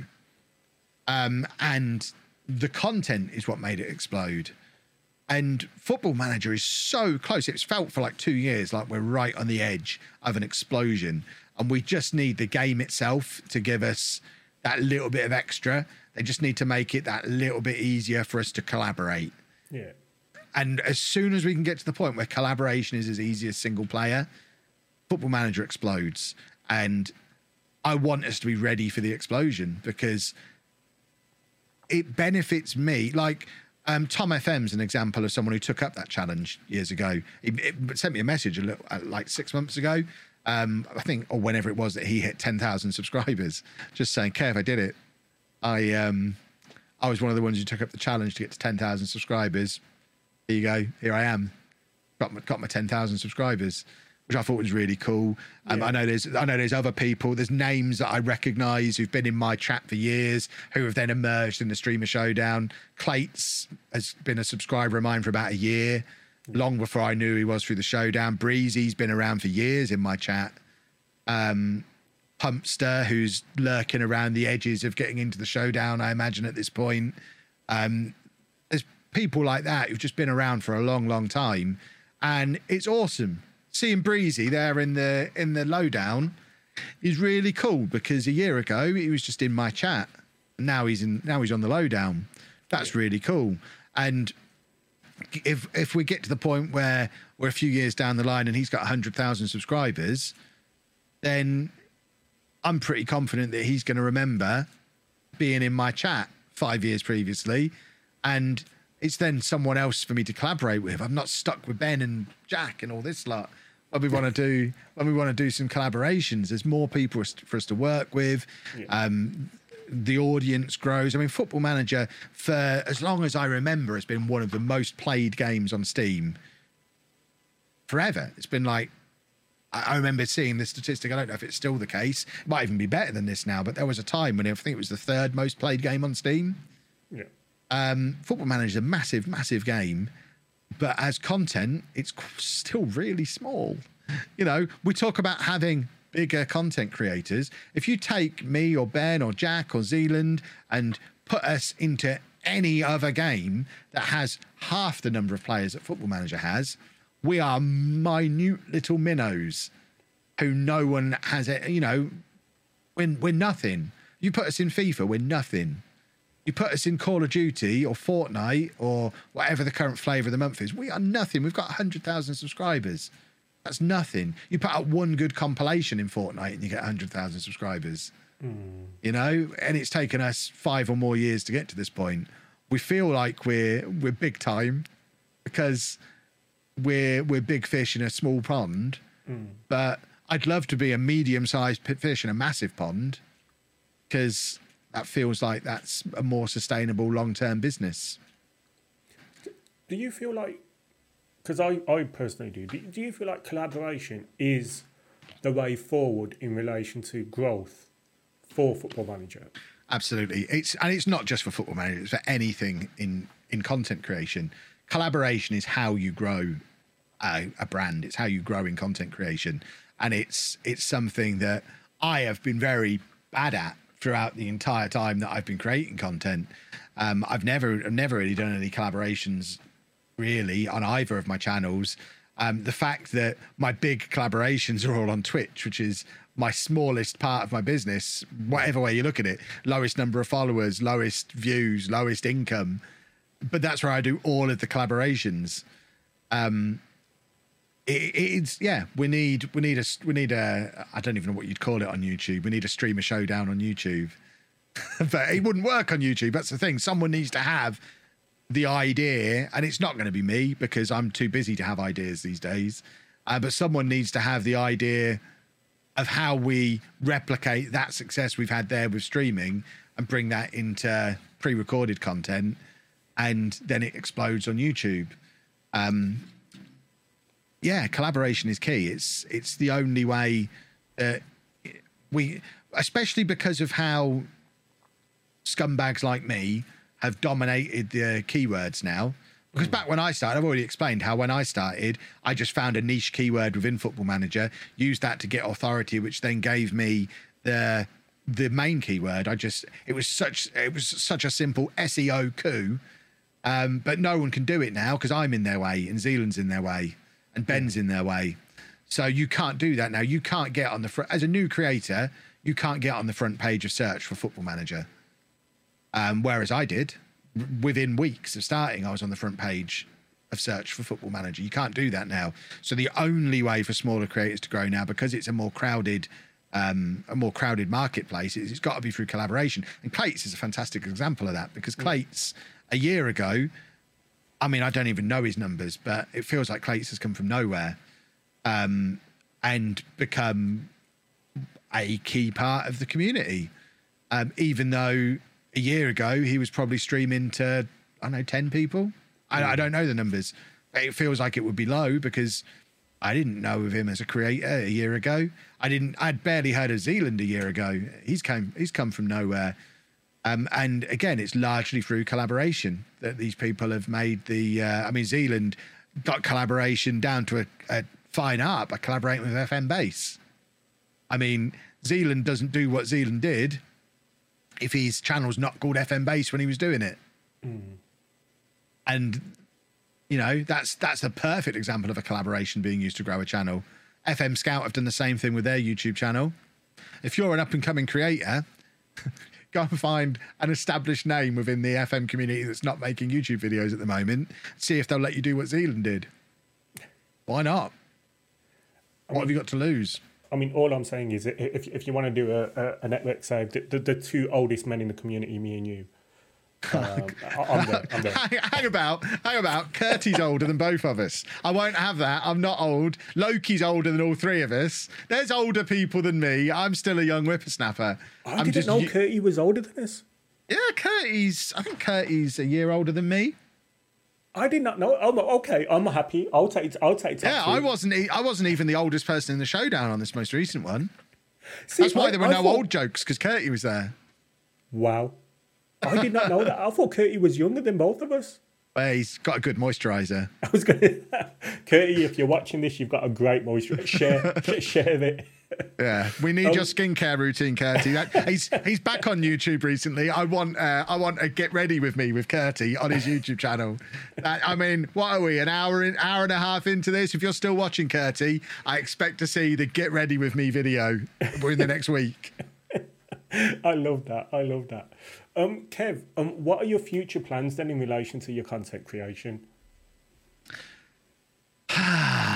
Yeah, future plans. It's um, it's weird because for the last year I've kind of just been treading water because the, the pandemic has kind of put a put a, a big slowdown on everything. If you look at where things were going just before the pandemic hit, my answer would be very different then to where it is now. And now I kind of have to wait and see what the landscape is going to be like post pandemic to see where we end up. But before the pandemic hit, I was, I mean, I would have been at VidCon in California last summer if it had happened, but it didn't happen. Yeah. Um, I'd done, I'd done the first ever neurodiversity panel at a major Comic Con when we took our neurodiversity panel to London Comic Con.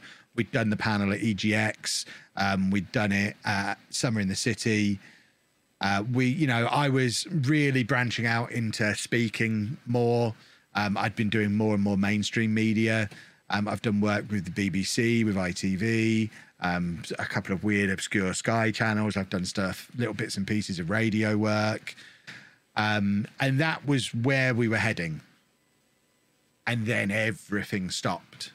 And all of that has dried up completely to the point where it's going to have to be rebooted and started again when everything is back to normal. Um, and I don't know how easy it is to go back down that route when I've already been part way down it before. Um, and but because I wasn't far enough down it to write my name on the wall, like Summer in the City is an example. People people keep saying to me because that's been announced for August. I keep getting asked, "Am I at Summer in the City this year?"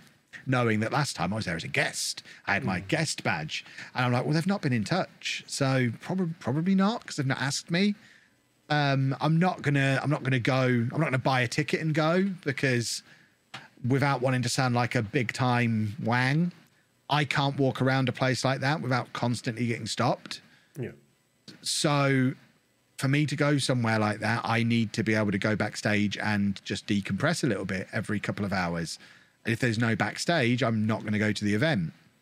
So if places aren't inviting me, then it's much harder to, you know, it's much harder to get myself back onto the panels and get myself back speaking. So um, maybe that door is is shut temporarily, and we focus back in a little bit more on the YouTube and the Twitch. It's one of the reasons why I've brought back the vlog because I need something that's not Football Manager just to flex my creative muscles a little bit because Football Manager is like making Football Manager content is like muscle memory for me at this point.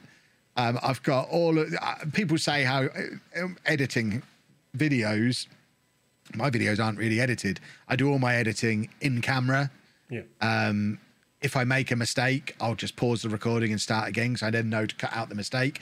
And that happens maybe once a month. It doesn't happen often anymore because it's. I've done it every day for five years. I can record Yeah. a football manager video without. I mean, you could give me a save that I've never seen before.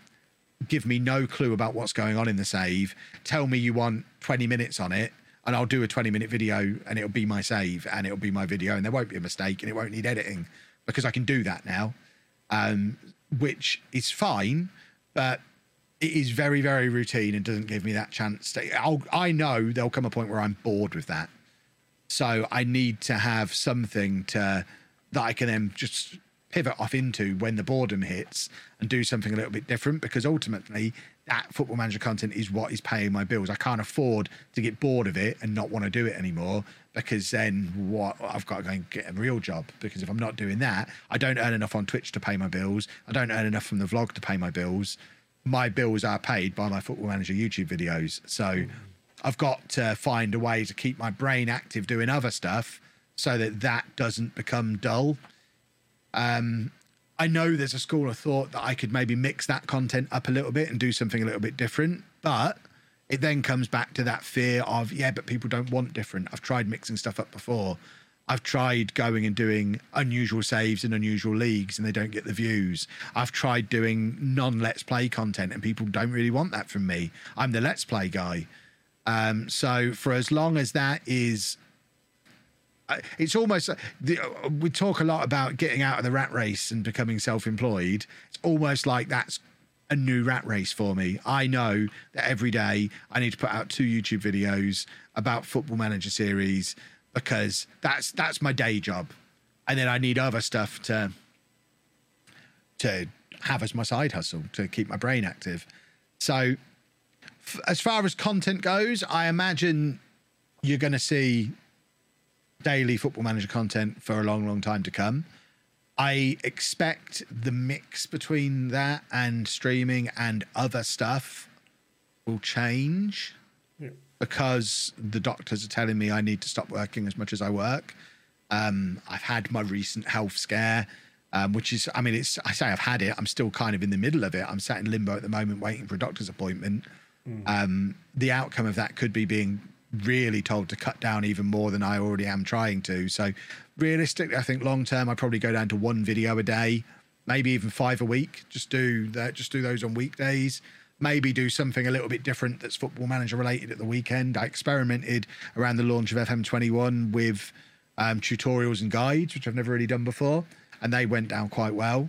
Yeah. Um, I'm not sure I could string that out over an entire year because there's only so much you can do guides about unless you're Zealand. Yeah. I don't know what half of his must be about at this point. Um, maybe I'll watch one day. Um, but, I, so maybe we'll go down to five let's play videos a week, a tutorial type thing at the weekend, vlogs maybe three or four days a week, streaming maybe two or three days a week. And I, what I really need to do is find a way to fit it into a nine to five, Monday to Friday Yeah. Which is so much easier said than done. And I don't even know if I'd like doing it because I've not ever really done that. Um, even when I used to have a normal nine to five, I then had the content creation stuff to do in the evenings and the weekends. So I'm not entirely sure what I'd do with my evenings and weekends if I had them. Um, maybe I need to learn this relax thing that people keep telling me I need to do. But The, the I don't know. issue with that is switching off as well, isn't it? Because Yeah. ultimately, you're used to thinking. I imagine you're used to thinking about this non-stop. Oh yeah, So it's from the moment I wake up to the moment I go to bed. This is what I do. So I- I carve out pockets. five, it's, Yeah. it's, it's difficult to switch off from five till nine or, or ten, for instance, when you're thinking. Yeah, exactly. And uh, little things like, well, when would I stream then? I stream in the evenings. So immediately I can't do a nine to five. My videos come out at 4 p.m. What am I going to do? Stop looking at comments at five o'clock? Yeah, Well, that's not very, that's not very interactive. That doesn't foster a community, does it? So I don't think it's realistic to do this job nine to five. So that then makes me think, well, how much longer am I going to be able to do it for? Because I am 38. You don't have a lot of YouTubers in their 40s and 50s. So how much shelf life have I got as a content creator working in gaming? And it's part of it is obviously I'm the first generation. We're the first generation um, really coming through and testing the water for this. So it might be that I'm the guy who blazes the trail for people making football manager videos in their 60s, and I just don't know it yet. You know, maybe my audience will grow old with me and it'll be fine, and I'll be able to keep doing it for the rest of my life. I suspect that's not the case. I suspect I've got a shelf life. I don't know what it is, uh, but my um, my kind of offline plan for the future is more than half of what I earn is say it goes into savings and investments. I am people joke about me being the richest man in FM. Uh, you know, I don't think I am, um, but I'm certainly not the highest paid man in FM. But I am hoarding money. It's one of the reasons why I'm trying to collect, trying to earn as much of it as I can because similar to, I guess, the career of a footballer, you know, you have a limited lifespan and then you've got to find a way to fund the rest of your life. yeah, Well, I'm I'm now looking at this thinking, I've spent my entire working life trying to get to the point where I don't have to answer to a boss. I don't ever want to go back to answering to a boss now because it would destroy me. I I've loved not having to do that. It's been brilliant. So I'm I've I've got a figure of money in my mind that I need to get to to then be comfortable knowing that I could live off that for the rest of my life. So my job now is to try and accumulate that amount of money before I outstay my welcome making content. So if I do a big brand deal, the money goes in that pot. Um, I live relatively frugally, um, and anything left over is saved. And I don't live. I mean, people have seen the what I earned last year video that I put on the vlog channel, all that kind of stuff. Um, I'm still living the same lifestyle I lived when I was earning 35 grand a year as a teacher, because everything on top of that is being squirreled away for future Kev, so that future Kev isn't left cursing this version of me because he has to go back and work as a teacher when he's 50, having spent 10 years sat in his office making football manager videos. And I think that's probably a generous outlook. If I'm still, if I make it till I'm 50 doing this as a job, that'd be like 15 years. You know, I mean, I know you can't because there hasn't been anyone yet, but content creators who've gone 15 years, it just even the ones who could have got close by now because they started in the mid 2000s, they've all moved on to something else or just stopped. Who is there still making content regularly now? Who was making content in 2007, 2008? It, you have a shelf life. Hmm. So I need to figure out what's next. And that's mean- the big that's the big question, isn't it? I mean, just dye your hair and put your age back 10 years. I know. I might do. I'll have to remove the 83 and move it to 93. Yeah, see, that's why I didn't ever want a year in my name because at least I can tell people I'm, I'm 26. I've just had a hard life. I've got the opposite of Curtis' skincare routine. well, I, I can just say, actually, I, I don't know what, but I'll say 83 is for something else. It's symbolic. I don't know. It's my favourite number. That's how, that's how many years it is until your 100th birthday. Yeah, yeah, yeah. I like that. I like that. I mean, I act like a 17 year old, to be fair.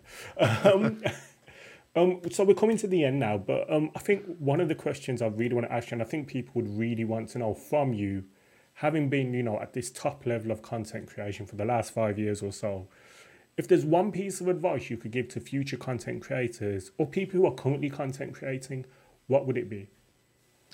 Don't give up because I think I'm I'm a firm believer that you only fail when you give up at something. So a lot of people come into this thinking it's going to be something that's really quick and easy, and they see all these supposed overnight successes, um, not realizing just how much work has gone into becoming an overnight success. We've talked about a lot of names in this in this uh, video already, but like Zealand, as an example, who looks like he's exploded from nowhere in the last year, has been training and working as a broadcaster for 10 years. So, you know, you know, and he was streaming for what, three or four years? Hmm. That's not overnight. I produced, I made my first podcast in 2009. It's now, that's 12 years ago that I started creating content based on, I, that was even remotely close to what I'm doing now by the time I started my channel in 2015, I already had a thousand subscribers before my first video because I had I'd built up an audience doing something else. So I had a head start. That's why it looked like an overnight success because I'd spent six years building up the overnight success. Ben's been doing YouTube.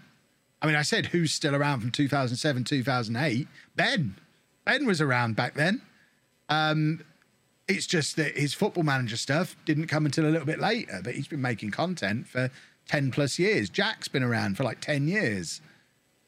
The, none of us got where we are now by starting streaming or starting making videos and then like three months later we're in the streamer showdown or we've got 100,000 subscribers or whatever it might be. And I think too many people go into it thinking they're going to make loads of money straight away or get loads of viewers straight away. And that's just not how it works. You've got to you've got to pay your dues like everybody does. You've got to put your time in. Um, I'm a firm believer in Malcolm Gladwell's 10,000 hours to become an expert at something, you need to invest 10,000 hours into it. I did the maths on it once. I'm about 25,000 hours into making YouTube content now. So I'm an expert two and a half times over.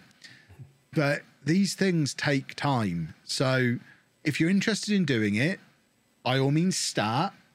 If you enjoy doing it, by all means carry on. But know it's going to take a long, long, long time before A, you're any good at it, and B, anyone cares that you're doing it. Don't be sending people your, th- your third video asking for a retweet or asking for feedback on it because, like I was saying before, it's going to be rubbish. Commit to making 100 videos or doing 100 streams and commit to making each one better than the one before. Watch your content back. It baffles me the amount of people who don't watch their own content back. If you're not watching your content, how can you expect someone else to watch it? It's and it's it is a really great way to work out what's good and what's bad about your content. I know we all find ourselves a little bit cringy. Believe it or not, you do feel that less as time goes on. I'm at the point now where my voice doesn't even sound weird when I hear it back. I guess I, I guess I've trained my brain to hear my voice the same way through headphones as it does normally, which is a weird thing. Yeah. Um, but if you're watching a video, if you're watching back one of your own videos and you're tempted to skip a bit because what you're watching is boring, don't just skip it because, I mean, what is that telling you? That section of your video is a bit boring. If you can't even bear to watch it back and you hmm. thought it was interesting enough to say, cut it out. Don't do that next time. If you, if a part really makes you cringe, is it really making you cringe because it's hilarious and other people will find it funny, or is it really making you cringe because it's awful? Why are you cringing? Watch hmm. your own stuff back, improve on it, make it better, and then once you have got your content as good as you can make it, once you can watch back one of your videos in full and say, "Yeah, this is really good. I'm really happy with this. This is good." That's the point to send it out to any of the content creators that you enjoy watching and say, "What do you think? What what would you do differently? What you know?" And if they if they say no, it's really good. You don't even have to ask for them to push you out at that point because if we find stuff that's good, we'll retweet it. I remember stumbling across the Josh Peach video when he'd made about four videos on his YouTube channel. Hmm. And I remember I DM'd him at the time to say, Yours are the best first videos anyone's ever made. Stop messing around on Twitch and do YouTube videos. Um, and I actually told him because he was, I think he was streaming like five times a week and barely doing YouTube videos. And I told him at the time to pack that nonsense in. He, he can stream a couple of times a week if he wants as a hobby, but his talent is YouTube videos. That's what he should be doing because he's making better videos than any of the rest of us are. His videos are better than my videos. He's just not doing enough of them. And we will reach out if we find someone who's good. Um, so yeah, just make your stuff as good as it can possibly be. Don't don't settle for good enough being good enough because it's probably not. Not anymore. When I started out, I could get away with recording in QuickTime on a MacBook Air with no face cam on a dodgy microphone and still got views. You do that now, you ain't getting views because the world has moved on. People, everyone's got a GoXLR and a DSLR camera, and you know bells and whistles all over. It doesn't mean you have to have that, that stuff to start. Nobody's expecting you to go out and spend 15 grand on a setup to start you off. But you need to make the most of what you've got and make your content the best it can be. And then ask for help, see where you go from there. But most people, and this is the really frustrating thing that you see, you get people who, and I get people who've got real lives and um, social lives and work lives and families and all that kind of stuff. But the amount of people who'll come along and stream every day or make videos every day for a couple of months and then they just disappear. And then they reappear again six months down the line and they'll do it again for a bit. And then five years later, they're there wondering why they're not growing. It's because you keep stopping. There's people around now who I still see tweeting about how slow their growth has been who were around before I started or very similar start times to me and they're baffled about why they're not growing and it's because they're just not getting on with it. I've I've done daily videos for nearly 6 years. Hmm. That's that's how you grow. You just get on with it. and you try and make every video better than you have done before. If you compare my content now to my content a year ago, there's a big difference. And that's five years in. But I've got better cameras, I've got better audio, I've got better at uh, telling, at storytelling. I'm making, I'm still trying to make every video the best one I've ever made now, five years later. And you get people who are much earlier in the process than I am, who just seem happy to put out any old dross and then expect the success and get bitter about not getting it. And it's like, well, what do you expect? You're not even trying. It's not, there's no shame in trying. I think some people don't like to try because they're afraid to fail. But you only fail when you give up. So just keep trying and then you can't fail. It's all mindset. I love that. I love that. Cheers, Kev. Um, Kev, where can we find you on your socials? Everywhere as Lollujo, apart from TikTok. where I'm Mr. Kevin Chapman. Um, but yeah, just if you search Lollujo, you'll find me, whether it's my eHarmony profile or whatever else it might be. But I'm on YouTube, I'm on Twitch, I'm on Twitter, I'm on Instagram. You know, I'm everywhere. You'll find me. I'm not on Facebook. I do have Facebook. I've got the I camp. I have the name camped on. But I haven't logged into Facebook in about two years. So by all means, follow me on Facebook, but don't expect much interaction from me. No. Will, there is a bot on there that'll ask you every Friday what you're doing for the weekend. I promise you, that's not me. I haven't logged in. Oh, brilliant. Kev, thank you so much. Um, you're somebody who I've wanted to have on the show for a long time. Um, obviously, um, I, I, think it was Dr. Benji that kind of helped put us together, me being in the Streamer Showdown account. Never heard of him. so the Streamer Showdown Discord that can't that stand that man. I love that. I love that. Um, but yeah, thank you so much. Is there anything else you want to say to the viewers before um, before I wrap up? Um, no, I don't think so. I think I've, I've, I've waffled enough. You told me this was going to be an hour. This has been two hours, Diz. you no, talk I, too I, much, clearly. I, said about an hour and a half. I, I said we'll, we'll, cap it about an hour and a half, but no, it's fine, it's fine. um, thank you so much. Um, viewers, I hope you enjoyed the show. Lollujo, Lollujo has now been on the scouting centre. He has been fully scouted. Um, I started to get, I think I gave a rating to one person. I think it was Matt, second yellow card. I never went, I never, I never followed through because that was a low rating. Who am I to make? But you guys can do that. Please make sure you like this video, subscribe to the channel. Um, let me know who else you want on future episodes of the Scouting Centre. I hope you've all enjoyed yourself. Um, Kev, say bye to the viewers. Goodbye to the viewers. Take care. See you soon, and I'll see you on the next episode of the Scouting Centre. Bye bye. okay, because it's weird because like, you you literally do. So you do two videos on your YouTube you obviously stream, you then do your sorry the vlog as well, so the FM YouTube, yep. and then you do the vlog as well, and then you do the podcast day podcast. today as well. Yeah, it's podcast day today. Look, seriously, um, you are the busiest man in the community. They're called the richest man in the community, but they should just slash that richest with busiest. Yeah, hardest working is how we yeah, is how we describe it. I'll outwork anybody. Uh, Christian Cage stole my t-shirt idea. I do literally outwork everybody, and that's always been the thing. Yeah. right.